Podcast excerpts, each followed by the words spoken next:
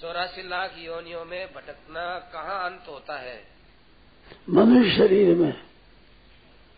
वो कैसे मनुष्य शरीर में कैसे अंत होता है? मनुष्य शरीर है उसके बाद अपने चाहे जिधर जा सकते हैं।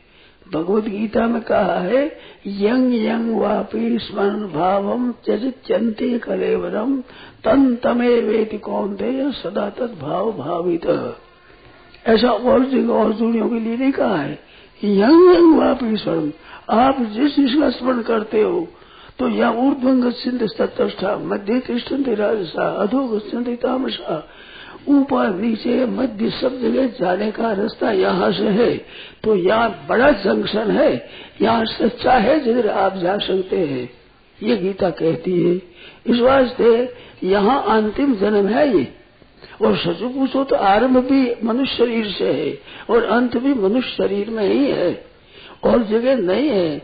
जैसे दीवार होती है बड़े, एक दरवाज़ा, वो दरवाज़ा है साधन धाम मोक्ष कर द्वारा। ये दरवाज़ा है ये मानव शरीर। तो ये अंतिम शरीर है। अंतिम जन्म है। बहु नाम जन्म नाम अंत।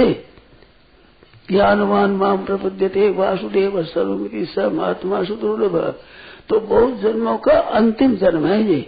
अब इसके बाद आपकी मर्ज़ी आओ जा सकते हैं।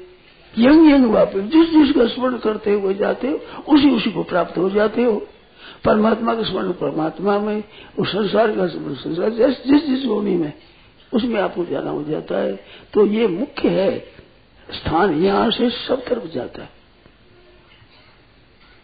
अपना अभिप्राय को और बोलो।